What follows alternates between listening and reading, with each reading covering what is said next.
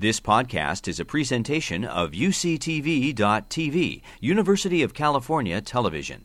Like what you learn, help others discover UCTV podcasts by leaving a comment or rating in iTunes. Welcome. I am Kit Pogliano, Dean of the Division of Biological Sciences at UC San Diego. I am pleased to welcome you to this deep look event, which is focused on the many innovations that have resulted from the unprecedented challenges posed by the COVID 19 pandemic.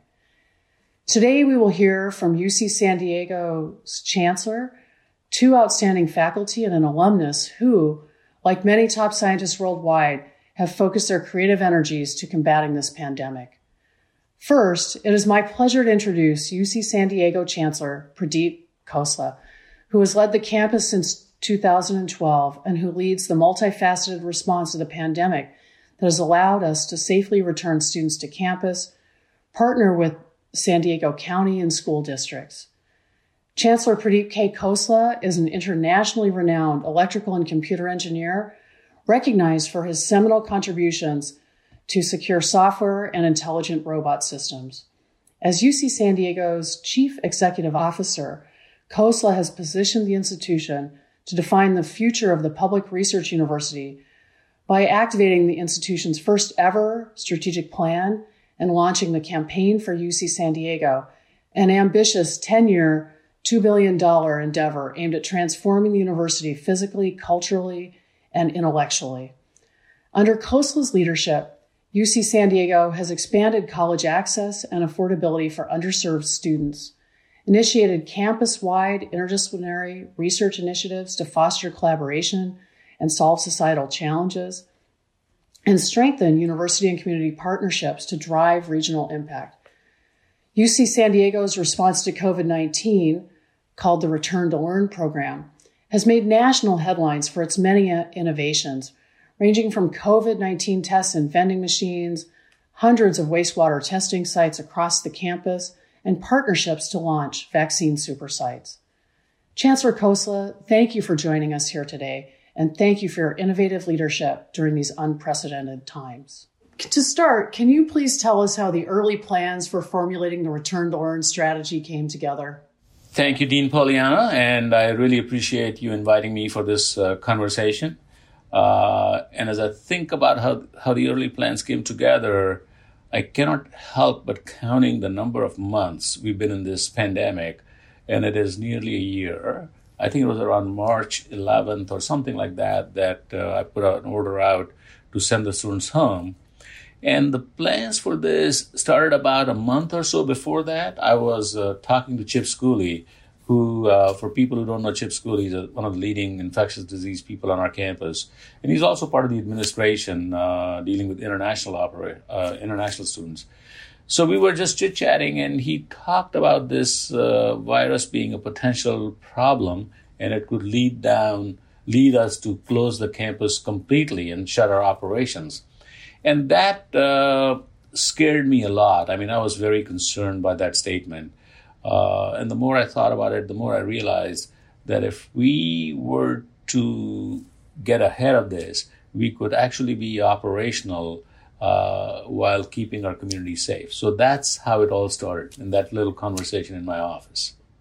What made it possible for UC San Diego to be the first university in the nation to announce such ambitious plans for repopulating university campus as safely as possible? I think what made it possible was my understanding that we had just about every uh, specialty that was needed to address this problem right here on campus, number one. Uh, I knew we had a very collaborative faculty who would cross boundaries very seamlessly. Uh, and I just made sure that money and resources were not going to be an impediment. So I promised myself early on that we're not going to use money as a reason uh, to not do the right thing. And once I had all of that in my head, I was now a free person to start making bold promises and moves, betting 100% or on my faculty uh, to deliver without even knowing whether they would or not. But, you know, it worked because that's the confidence a chancellor needs to have in his faculty. That's great. So why was it important to bring together experts from so many different areas? You had you still work with people in infectious disease, modeling, bioinformatics, and student affairs and, and biologists. So why, why were all these people important for the response? So I have to tell you, uh, it was not clear to me that these people were important for the response up front. But the more questions I ask, and people who work with me know that I have this uh, bad habit of asking too many questions. Uh, and I do that partly to learn more and partly to force people to think a little bit differently.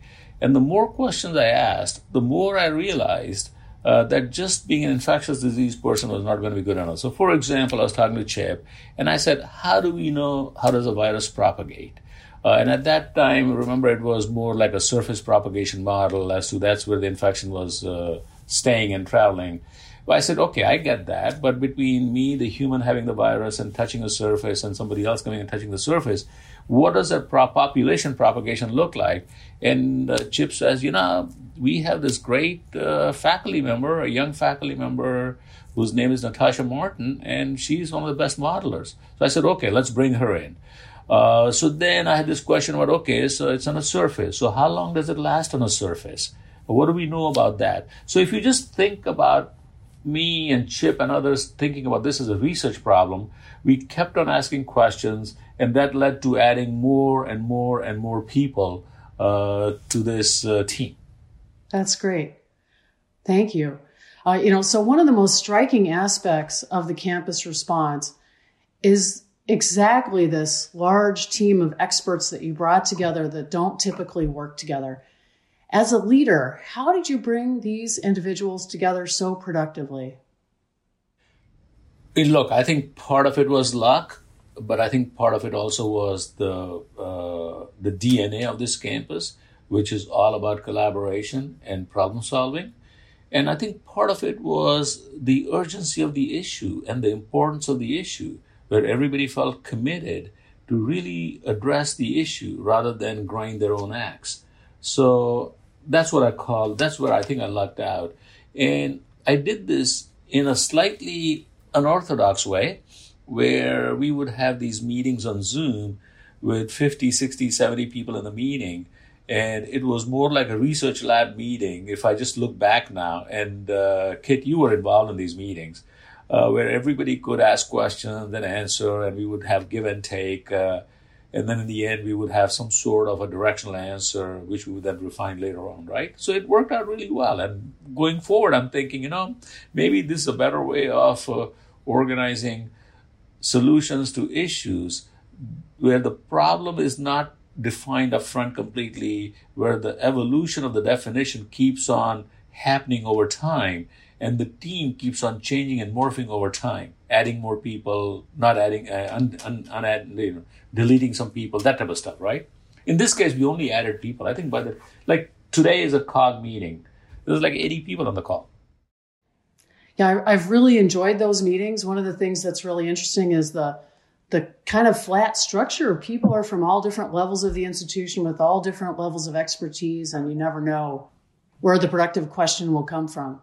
And we added people, uh, you know, so for example, when everybody was thinking this is uh, surface transmission, um, our faculty, uh, Dr. Kim Prather and also Dr. Chip Schooley, started talking about no, it doesn't make sense. It is more aerosols, it is more air transmission.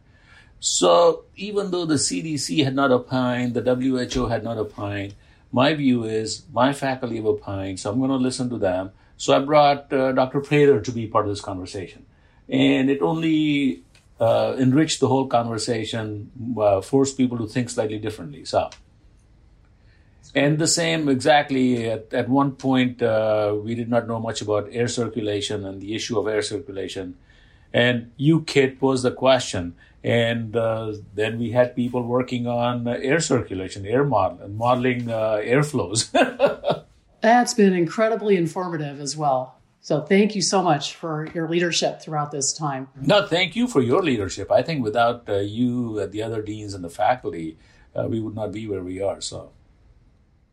So, why was it important to have a foundation of three pillars for return to learn viral detection, intervention, and risk mitigation? Looking back, it looks like uh, we had thought this up front.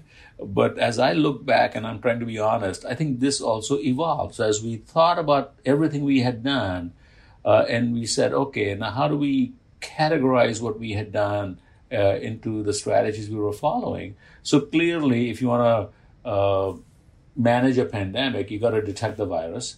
You got to understand where is it traveling, how far is it traveling. You got to figure out uh, how do you stop the travel, uh, right? Which is some combination of intervention and risk mitigation. And then you got to bring all the technologies into play. So we were, for example, the first one back in April when we announced uh, wastewater testing. Nobody knew what it was. Uh, and folks, uh, including Dr. Rob Knight, said we can do it. And my view is if my faculty tell me we can do it, then I'm just going to bet on my faculty and I'm going to double down on those bets. And there we were. And Rob Knight actually delivered. Great. Can you please tell us about some of the innovations that allowed Return to Learn success? I think uh, there are many, many innovations. Uh, clearly, wastewater testing was one of them. Uh, clearly, you know, it seems obvious now, but the recognition that it was in the air and aerosol transmission, uh, the recognition of that was, I think, an innovation, not the fact that uh, the aerosol. Does that make sense? Uh, I think the recognition that airflow might have some role to play in mitigating the risks uh, in congregate settings. Uh, and then at some point, when we were going from uh, hardly any capacity, 200 to about five or 6,000 a day, uh, the innovations, uh, which actually people don't talk about, uh, I realized that the federal government at that time could cut off our supply chain anytime they wanted. and they were actually doing that. They were hijacking supply chains. So we had like four different supply chains established. We had Illumina, we had uh, Thermo Fisher, we had multiple ways of doing this. We had saliva testing, we had nasal swabs. So we had like three or four different supply chains established so that they could not take any, all four away. So they could take one or two away, which would diminish our capacity, but they could not uh, bring this operation to a halt. Now, look, it looks like we were not trusting of uh, the bureaucracy that exists. The fact is, we were not trusting of the bureaucracy that ex- that existed then on the outside because they were actually uh, trying to mess with this operation. And my goal was to keep my community safe. So uh, the other innovation that um, so at one point we went from uh, twice a month testing to once every week testing, and we realized that uh, the issue of uh, access was problematic. If every student had to make a phone call or go to a website, it would not work. It would not scale that easily. Uh, and being an engineer and especially an IT person, I know that when you want to scale something fast, you got to bring the friction down to zero. And the best way to bring the friction, the friction in this case was picking up the phone call, going on a website. So we did this vending machines somebody had this idea and we said, oh, that, let's do the vending machines, you know? So now we have vending machines. Nobody schedules anything. You just go swab yourself and uh, there we are. So we connected the ability for a self-swabbing test with the vending machines and put it all together. So none of this was a plan at t equal to zero. All of this evolved over time. Yeah, it's really, really neat. Do you have a favorite innovation or something you consider the most innovative aspect of Return to Learn? Uh, you know, I mean, look, I think there's, a, there's many, many innovative aspects of Return to Learn, but I can tell you what to me was the most surprising aspect of Return to Learn is a different way to think about this. Uh, when we were thinking about this, the community was saying, wait a second, you're going to bring 10,000 students here, uh, and you, these people are not going to behave properly, and they're going to make us all sick, and you're just going to uh, hurt the community which actually was very concerning to me, including some of our students uh, and faculty and staff signed up for this type of uh, rhetoric. So I had to think very deeply about this, talk to many people. Uh, in the end, we didn't bring the, we did bring about ten thousand students back, and what was most surprising to me, uh, partly because of our strategies, but partly because of uh, their commitment, was the behavior of these students. So, the single biggest uh, determinant of a system falling apart, whether it's cybersecurity or pandemic, is a human being. And in this case, the human being, being our students, behaved uh, very well. Our vice chancellor for student affairs, she ran a spectacular operation, motivating them to behave well. Uh, we had multiple things happening where uh, we had health ambassador program. These these were peers who would walk around campus watching for uh, people not following protocol. So if you were wearing a mask, suddenly you might get a five dollar gift card for Starbucks. If you're not wearing a mask, uh, you would get a little tap on your shoulder saying, "Please wear a mask." So it was all peer uh, operated, uh, peer pressure, people working with each other to secure everybody. So, I, so that that was actually an innovative aspect. And as we are in this pandemic right now, so we have told everybody that if you test once a week for 10 weeks in this quarter, we will donate $50 on your behalf to the food pantry and other uh, needs for the students. This gives them a good motivation to really help their colleagues, their peers who need help by just behaving better. And guess what? We are seeing a lot of uh, uptake on this. Fantastic. Looking back, would you have done anything differently? I don't know. Even I don't think I would, to be honest with you. I know the right answer is uh, yeah, I would have. But I have looked back. And even though if I knew the whole problem, this is not the way one would solve a problem. But the more I've thought about this, it seems to me that every problem keeps on evolving as we learn more and more. So I would create a dynamic solution strategy the way we had here, where the group starts off as a small group then it keeps on expanding depending on the needs and the issues that arise in the problem statement and our understanding of the problem. And they just get integrated, and we keep on, as they say, build the plane while flying it. And it has worked really well. I know it sounds counterintuitive to build a plane while flying it because it should not work, but it, in this case, it did work. We solved the problem while the problem was evolving. Well, you have a virus that is evolving and therefore the response needs to right and our understanding of the problem is evolving and if you just take a step back and think about that's exactly how we as faculty members do our research uh, because that's how we keep on evolving our understanding and the definition uh, and keep on addressing different branches that arise in the problem. That's great. Thank you. Looking ahead, with UC San Diego playing such an active role in the region's vaccination strategy, What's your message to those unsure about getting vaccinated for COVID 19 or those frustrated because they can't yet make an appointment? So, my message is very optimistic. It is to be patient. I know it's easy for me to say that, but we have been in this for a year now. Uh, I think as I look at the situation right now, by mid April, we should have a lot of vaccine availability uh, and we're already moving from tier 1A to 1B. Uh, the websites are becoming better and better. We are starting more uh, our capacity. So as we speak right now, our uh, Petco Park was closed for three days because we had no vaccines. So now we are at a point where we don't. It's not the vaccine. Uh, it's not our inability to deliver the vaccine.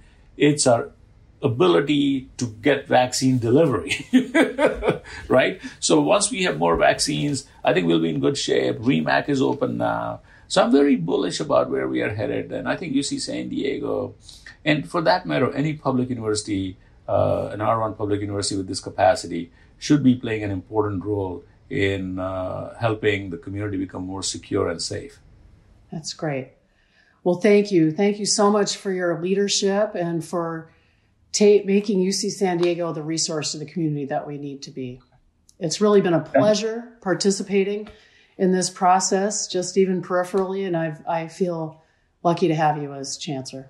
Thank you, Dean Pogliano, and I feel fortunate to have uh, you as one of our deans. And let me just say a big shout out to our faculty. Uh, they were amazing in the way they collaborated, and most of all to our students. I mean, without you, we could not have done it.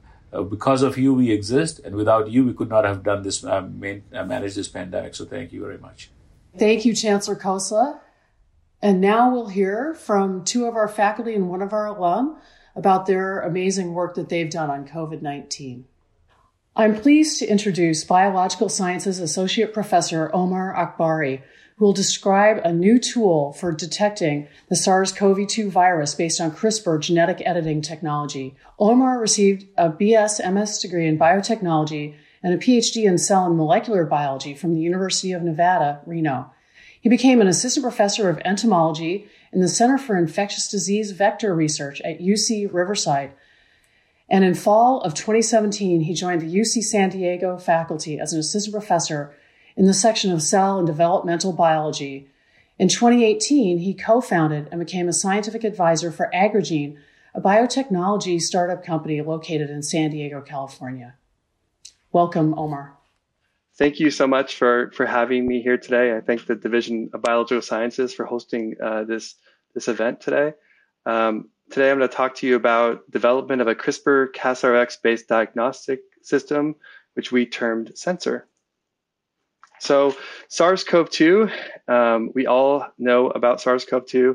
It's the causative virus of a respiratory illness known as COVID-19, um, originating from Wuhan, China in 2019. Um, this virus has spread globally, primarily by contact, droplets, and airborne transmission. Um, since January of 2020, last just last year, we have over 100 million global cases and 2 million global deaths, and those numbers are rising every single day. It's it's really staggering. So, you know, our lab traditionally develops technologies to combat human pathogens. We focus a lot of our work on arboviruses, which are uh, things transmitted by mosquitoes, for example, like malaria, dengue, West Nile, yellow fever, Zika virus, etc. And you know, as of March of 2020, our lab pivoted some of our work to working on SARS-CoV-2. And in the green arrows pictured here are actually people in the lab that stopped some of their previous work to transition to working on SARS-CoV-2. And this was the last lab picture that we took in our lab um, since the pandemic started. So when we started thinking about SARS-CoV-2, we identified two main areas of focus. And one of them was this, you know, there was a need to develop rapid scalable diagnostics at that time. And then there was also a big need to develop rapid scalable vaccines and, and obviously manufacturing, deployment, and distribution of those vaccines. Now, the manufacturing, deployment, and distribution of vaccines is still a problem today. You know, there's almost 8 billion people on Earth, and some of these vaccines required multiple doses. So getting 16 billion or yeah, 16 billion doses out there is is a manufacturing uh, problem at this point. And you know, we all know that the the virus is evolving and mutating, and there's new variants. So in the future, we may need new vaccines. So there might be second doses and third doses. I hope not, but that's kind of where we're headed. So going back to rapid scalable diagnostics, we kind of decided to focus our work on that. And so we, we looked into this. And so really there's um, three main things to measure for diagnostics. And the first thing one can measure is antigens. So there's antigen testing, which essentially is um, developing amino acids that can detect the presence of specific viral proteins. So when you get infected with the virus, it's going to replicate. It's going to have proteins that you can detect with these antigen tests. These are pretty rapid. They can be portable. They can require minimal equipment. Some of the cons with these are they require the virus to be uh, to mature, and they're not useful for identifying asymptomatic or pre-symptomatic patients. And as of today, there's actually 14 different approved, FDA approved emergency use authorization tests on the market. We can also use antibody testing, and antibodies are essentially proteins that the body is producing in response to infections. Um, the pros of these are they can be used to determine if you're previously infected. The cons are they don't rule out if an active infection. So antibodies can be produced even if you have no symptoms. Um, and these also take time to be made. So one to three weeks following an infection. Um, as of today, there's actually 69 different FDA approved emergency use authorization antibody tests on the market for SARS CoV 2. And then the gold standard really is nucleic acid testing. And primarily, RT-PCR, reverse transcription polymerase chain reaction. Um, this is extremely sensitive. It's easily to, it's easy to program, so you can design it to target different regions of the virus. It's very reliable. The cons are that it requires very specialized equipment. The turnaround time takes a bit longer, 10 to 15 hours. It also requires a laboratory and trained technicians. Um, as of today, there's 209 different FDA emergency use authorization approved tests for nucleic acid testing. Not all of them are RT PCR based, but there but there's 209 total for nucleic acid testing. So another type of nucleic acid test that is kind of being developed, a newer type, are these CRISPR DX systems. On the right here, this image on the right, you can see that there's a number of different tests that have been developed. Many of them were developed in 2020. And these use different CRISPR either nucleases, things that target DNA, like Cas9, uh, dCas9, or Cas12a or Cas12b, or even RNA targeting ribonucleases like Cas13a, Cas13b, and Cas13d. In terms of CRISPR diagnostics, there's two tests that are FDA emergency use authorization for SARS-CoV-2 on the market today, and those are marketed by two companies, primarily Sherlock and Mammoth Biosciences. And, and these tests are pretty rapid, and they can be specific. They can have multiple different readouts. Some of the cons of these is that they, they currently require multiple transfers. They can be complex to set up, and, and they are not as sensitive as RT-PCR. So, you know, we, we actually developed a, a CRISPR-based diagnostic system, which we call SENSR, which is pictured here, and I'll talk about that. So, you know, at the time we were we were working with uh, this CRISPR ribonuclease called CasRx. It's a Cas13d based ribonuclease that was discovered in 2018.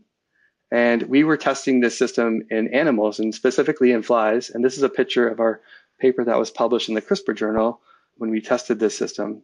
But basically, what we found was that we can get really high rates of on target cleavage of RNA but we also get really high rates of collateral off targeting. And, and it was very severe in that we could actually kill flies with this system. So we knew how, how well the system worked. And so we want to pivot that system to a diagnostic. And that's when we developed SENSR, which is a sensitive enzymatic nucleic acid sequence recognition system. And we, we started this project of, of using CasRx to detect SARS-CoV-2 in, in just March of 2020. And by October of 2020, we had our first paper out and medRxiv of, of how our system works to detect uh, SARS-CoV-2, the sensor system. And so how does our system work? Well, it's um, at this point, it's, it's a two-step reaction where one takes a sample, um, it could be a swab or it could be a saliva sample, and isolates the, the RNA and then puts it into this reaction which is called an RT-RPA. RPA stands for recombinase polymerase amplification.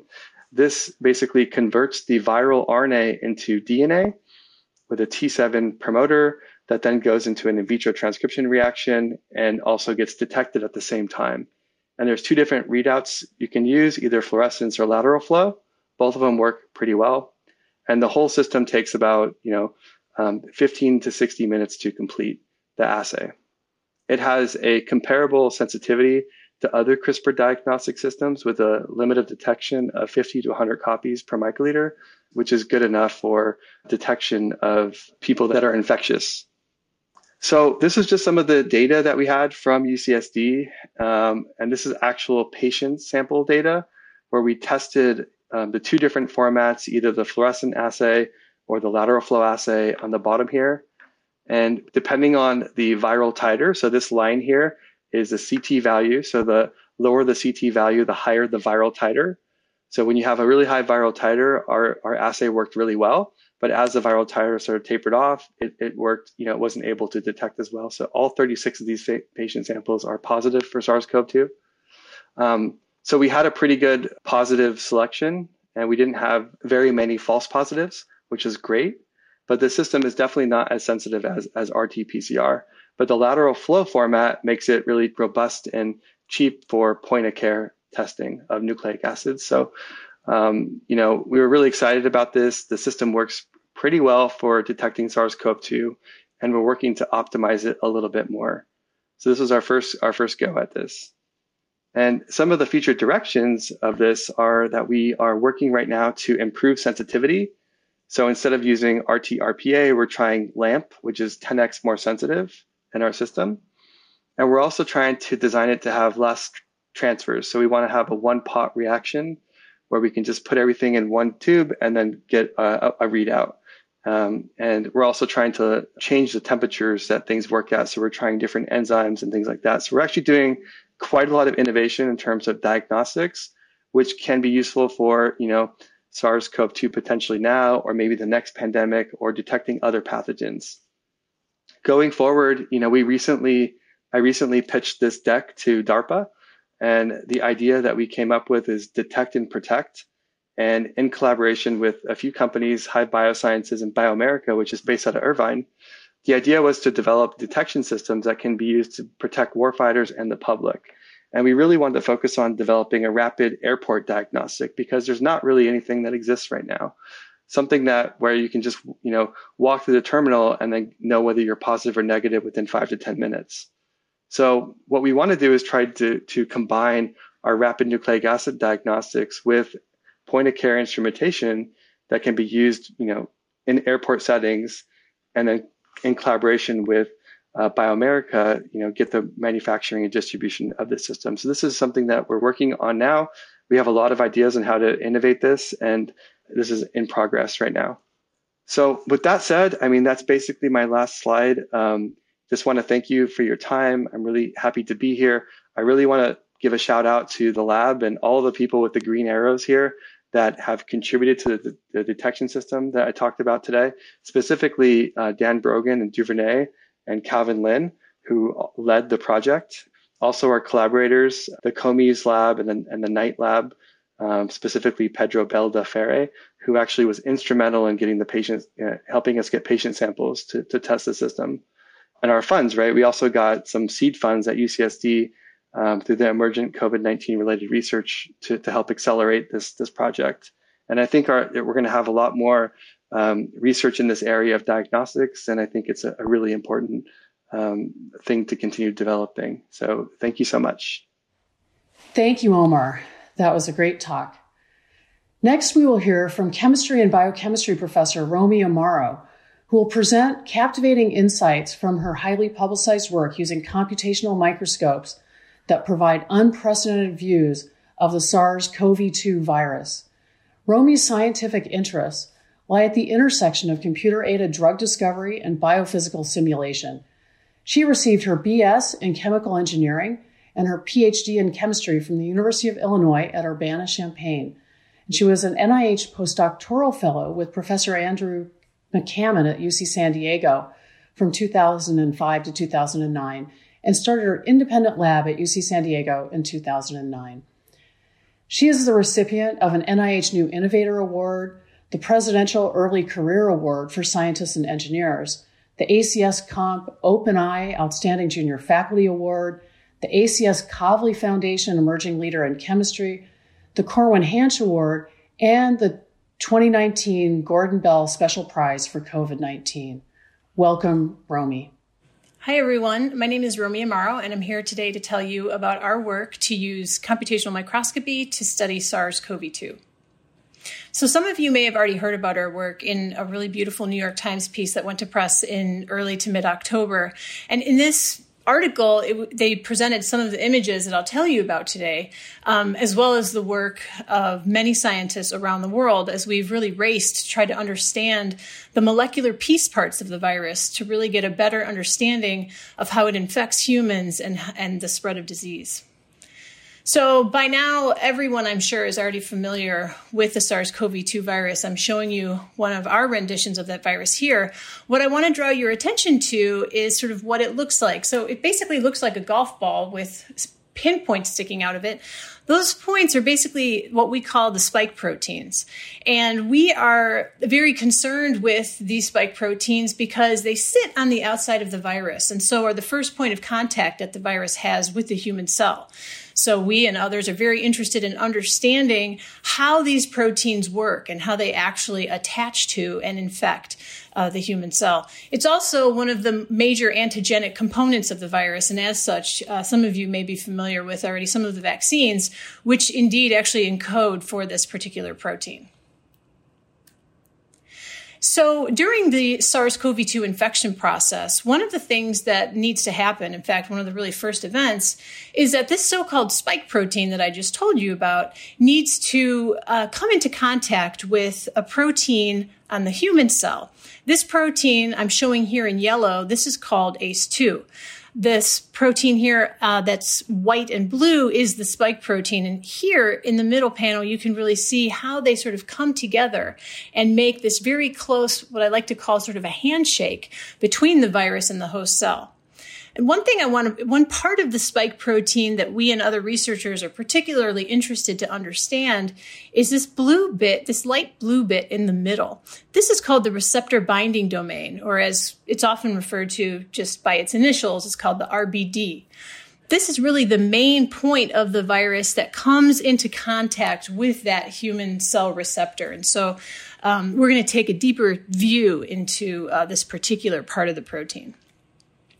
So in my group, what we are doing is actually using computational methods to explore the sort of fine details all the way down to the atomic level of the virus and this spike protein.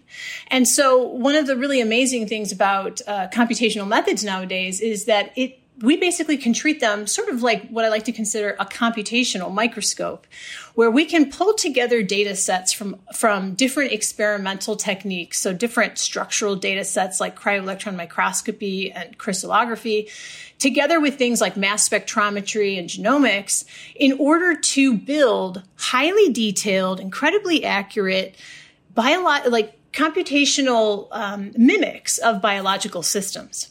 And then all we're doing is approximating that system down to its many atoms and watching how they move over time.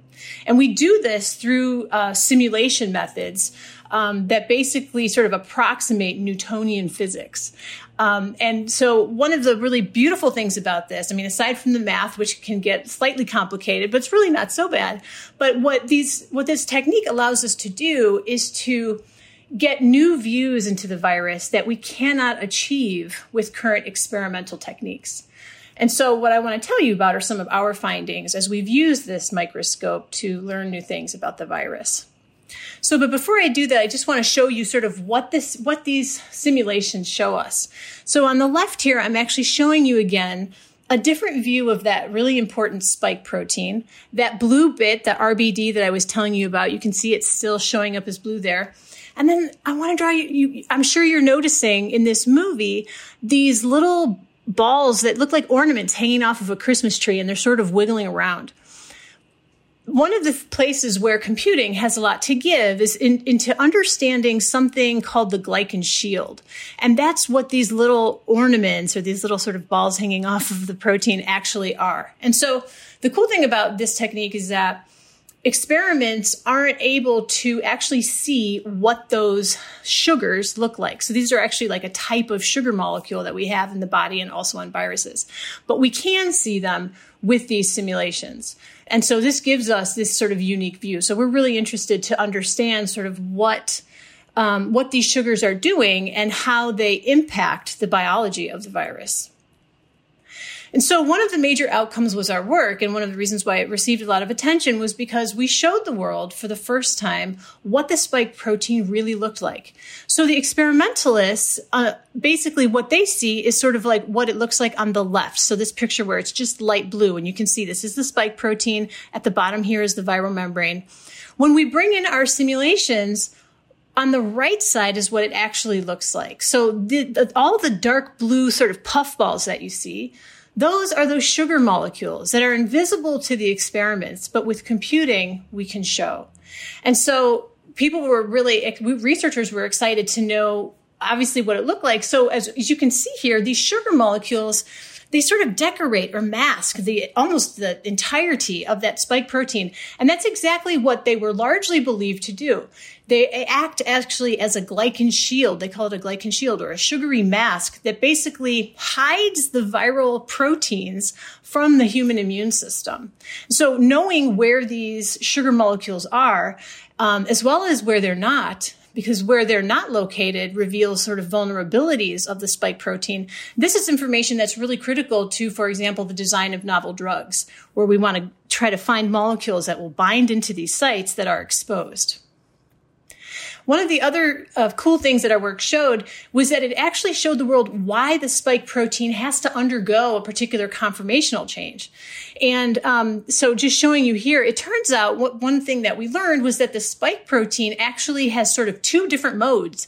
It has a hidden mode or a stealth mode or a defending mode that I'm showing here on the left where those sugar molecules are basically completely covering that part of the protein that needs to make contact with the host cell. But then it has another mode. This is what we call an attacking mode or an exposed mode, where it basically lifts that important part of itself, that infectious bit known as the RBD. It lifts it up above the glycan shield. And therefore, this is like, it actually can go ahead and infect the human cell.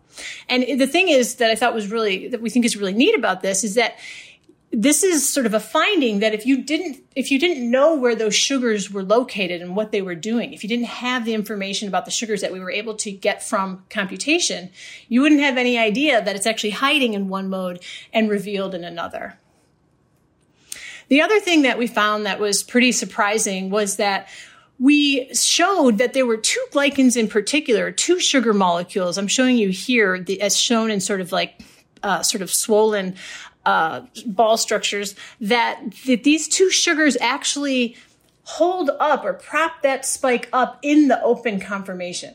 So it's not only that those sugar molecules are basically hiding or masking the human immune system, uh, the virus from the human immune system, but they also act as part of the viral weaponry itself by locking and loading the spike for infection to the host cell.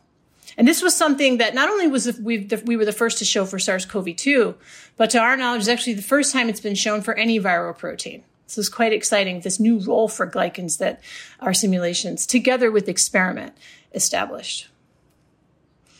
And, you know, so that's just the beginning of what we're doing. We've also significantly expanded the scope of our simulations to actually study the spike protein in the entirety of the viral envelope. And so what I'm showing you here are some of the largest simulations that have ever been carried out for a biological system. They have roughly 300 million atoms and are running on the biggest supercomputers in the world. But this will, is like opening entirely new dimensions to the study of virology, as well as the study of antibodies and how these viruses actually infect humans human cells.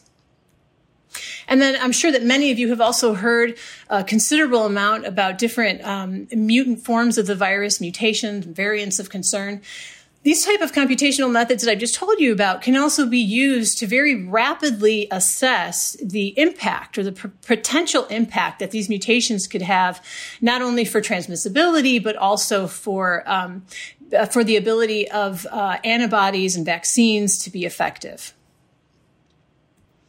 And with that, I just want to thank a really uh, a global team, highly integrated global team who's carried out uh, with me and my group a tremendous amount of research over the past uh, 10 or 11 months.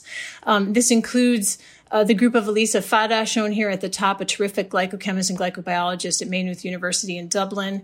Um, my members of my own group, particularly Lorenzo Casalino, Zied Gayeb, and Abigail Dahmer, who've just worked tirelessly over the past number of months.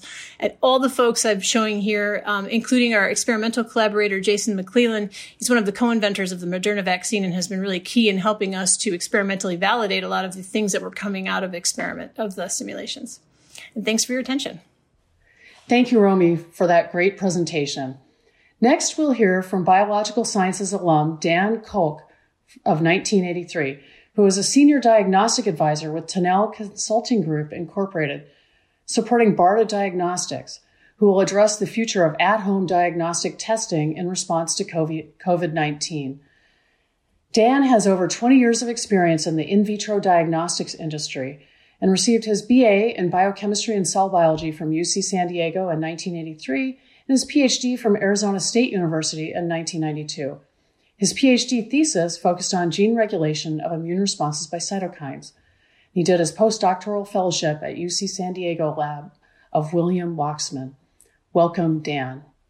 Thanks. Uh, my name is Dan Kolk. Uh, I want to thank uh, the Division of Biological Sciences for inviting me to speak about uh, my area expertise, which is in uh, diagnostics. I've spent my entire 25 year career in the uh, molecular diagnostics industry, and I'm going to talk to you about some of my beliefs and you know thesis about how I think COVID is going to change the diagnostic uh, testing paradigm. So um, I want to just give a disclaimer before this talk. So what I think is going to happen is that you're seeing it already. In fact, that the pandemic and the uh, diagnostic medical diagnostic industry's response to it has, you know, shown some real issues with how we do medical diagnostic testing, and particularly for infectious diseases.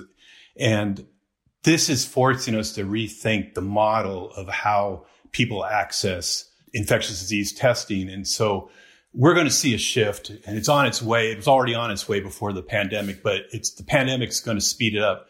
And we're going to see a shift at home testing. And this shift is, is at first, it's not going to be obvious, but this is really a cusp of something much bigger where the medical consumer who already wanted to be more involved in their medical decision making and and control of um, you know their what's going on in their body, they're going to be empowered with far more information than was thought possible just 30 years ago due to technological advances and, and other factors, which I'll go into. So.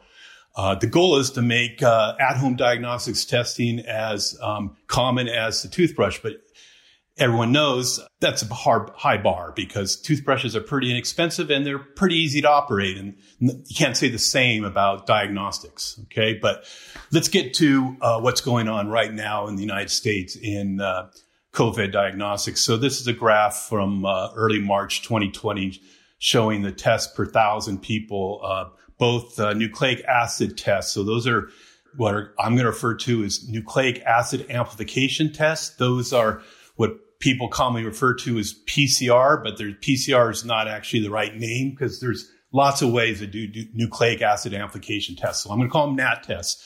This, this graph also includes antigen tests. Now, NAT tests are extremely sensitive. It's a state of the art.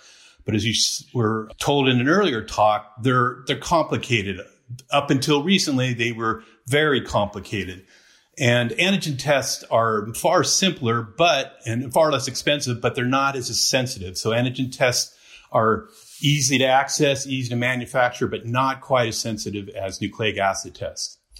So what happened? What, we all know that, that there wasn't enough uh, capacity for testing, and there still isn't. We really needed three to five times as much SARS-CoV-2 uh, testing as was available. And the, the reality is the surge of testing was so rapid and so large, there simply wasn't infrastructure in place, both at the laboratories, but at, at the manufacturing level. It was just not contemplated that this kind of demand could occur so rapidly. And even if the, the manufacturers and, and the, by the way, the vast majority of infectious disease testing is is done in large reference laboratories and uh, large hospitals and medium-sized hospitals, and it's the tests are provided by large and medium sized manufacturers. Even if those tests were available, the laboratories couldn't process samples fast enough because they didn't have the experienced labor, they didn't have the testing infrastructure, and they didn't even actually have the devices used to collect the samples. And so there's one other thing that, that was key in this is that um, most people don't know uh, the United States, the in most of uh, the world, uh, medical diagnostics referred to as IVD or in vitro diagnostics, they have to go through a, a regulatory cycle. And it's in the United States, it's controlled by the FDA and they have to go through something called design control. And that requires a very stringent uh, process of designing the assays, testing them, validating them, and then scaling them up for manufacturing. And that just takes time. You can't flip a light switch and have that happen overnight. So here's two items which caused pinch points early in the pandemic. And on the left is how a nasal pharyngeal swab is collected. You can see uh, this is a, a, medical personnel sticking a swab into the back of the sinuses, and this at the time is considered the gold standard and still is considered the gold standard sample. I'm going to show you some data in a second and uh, from saliva, where we're now getting good data that suggests that saliva probably is as good as nasal pharyngeal swabs for running these nucleic acid or NAT tests. There was a swab shortage. The manufacturers of swabs were not prepared for the surge. Uh, they have uh, responded and they are now making far more swabs, but that right there created backlogs. And secondly, as you can see, you need a trained medical personnel to, person to take this sample and thus you created another pinch point where people had to go into a laboratory or into a uh, physician's office to get this sample taken. And, and there just was too many people trying to do this too quickly. On the right are some of the reagents used in the uh, CDC assay. So the early assays were required reagents called RNA extraction reagents. It's a, it's a group of pretty specialized chemicals to extract the, the, nucleic acids out of the samples, and there were shortages of that, and that required scaling in the manufacturers, and that took time. Here's some data from a recent New England Journal of Medicine paper as, uh, in December of 2020, where they compare the viral load in saliva samples. These are matched samples to the viral load of SARS-CoV-2 in nasopharyngeal swabs. And what the paper concludes is basically there's more viral RNA in saliva. Now think about it. Saliva is a very easy sample to collect. People can actually self collect.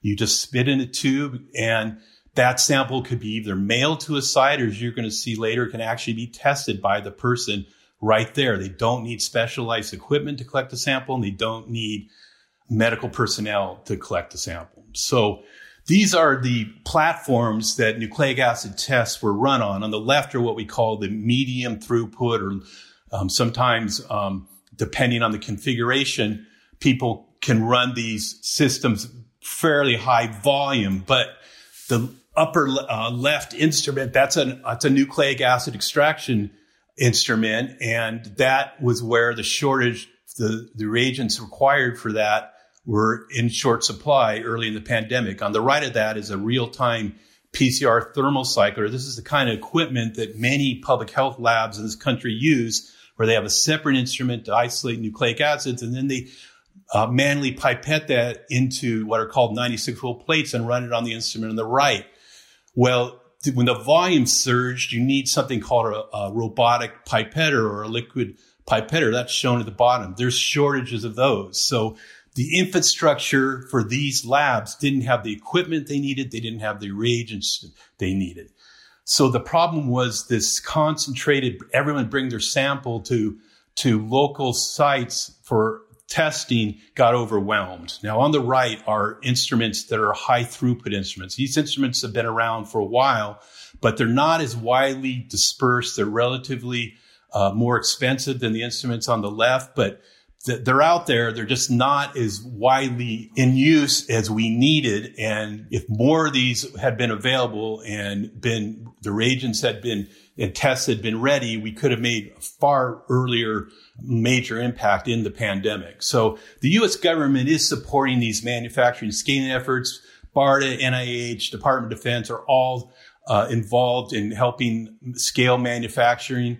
Uh, the current system, we need it. There's no going back from where we are. We have to have centralized high volume and uh, medium volume testing for a variety of other types of testing, not just SARS-CoV-2, but a decentralized testing model could help alleviate the bottlenecks. If people could do the testing at home, they wouldn't have to get into uh, the physician's office or testing laboratories. And the facts are that people have been doing at home testing for long times anyways. There's been home pregnancy tests are actually basically a, a diagnostic test. Blood glucose monitoring, that's basically a diagnosis test. These are, these are things that have been around for a long time. So these forces I've been referring to is that the miniaturization of uh, molecular diagnostics technology, the rise of telemedicine and this pandemic, they all are now forcing people and allowing or enabling people to do testing at home when the tests are available and they now are becoming available. And I'll talk about that in a, a subsequent slide. But the fact of the matter is people for a long time have been interested in the testing that being done on their body. They want to be involved in the decision making and all these forces are, are driving diagnostic testing to the home. And in the long run, this will be a good thing for the next pandemic. And there will be a next pandemic. There's been three SARS species or a subspecies have arisen in the last 20 years. So there's no reason to think this is the last one we're going to see. But for other types of infectious disease testing, like uh, sexually transmitted diseases, hopefully someday those kinds of tests can be done at home too. So recently the FDA has approved, issued EUA, so emergency use, use authorization for two uh, self-administered, self-collected at-home SARS-CoV-2 tests. One's an antigen test, and the second one is a nucleic acid test. Now, this is the first time that we've actually had a nucleic acid test at home approved. It's, you have to get a prescription for it, but you collect the sample, you run the state of the art nucleic acid amplification at home for an infectious disease. Now, this is obviously um, still got some constraints. There's manufacturing straight constraints, but it's a great first step to get to decentralize the testing. So the second test that I refer to that received an EUA is an antigen test. These tests are much simpler. And that side of the diagnostic industry, they are capable of scaling very quickly. They have large volume, but these two kinds of tests together are really going to make a dent in the shortfall in nucleic acid testing. But then there's this other area that could be of very high importance in regards to the vaccine and these variants of concern. And that is in the idea of uh, immunization passport. There's been a lot of talk about this. And let me just say from the get go, the science is still out on this. It's not clear if this is going to be real. It's not clear that just having antibodies to SARS-CoV-2 means that you're um, not infectious or that you may not get infected by another variant. But neutralizing antibody assays at this time look to be the best hope for immunity passports. And these types of assays, I think some, someday we may see these kinds of uh, antibody testing. Neutralizing basically means these are antibodies that they know block the virus from infecting cells. At this point, we believe that they're the best indication of immunity, but there's a lot of science still ahead. That's all I have. Thank you. I really appreciate the opportunity to present this. So I'm going to close today's session. I want to first thank each of the panelists for their really inspiring talks. This um, showing how innovation can happen both on campus and uh, in leadership and in science and in the regulatory agencies and getting more tests approved. And so thank you all. It's been really inspiring to hear from you. And thanks to all of our attendees for joining us this afternoon. You've been listening to a podcast by University of California Television. For more information about this program or UCTV, visit us online at uctv.tv.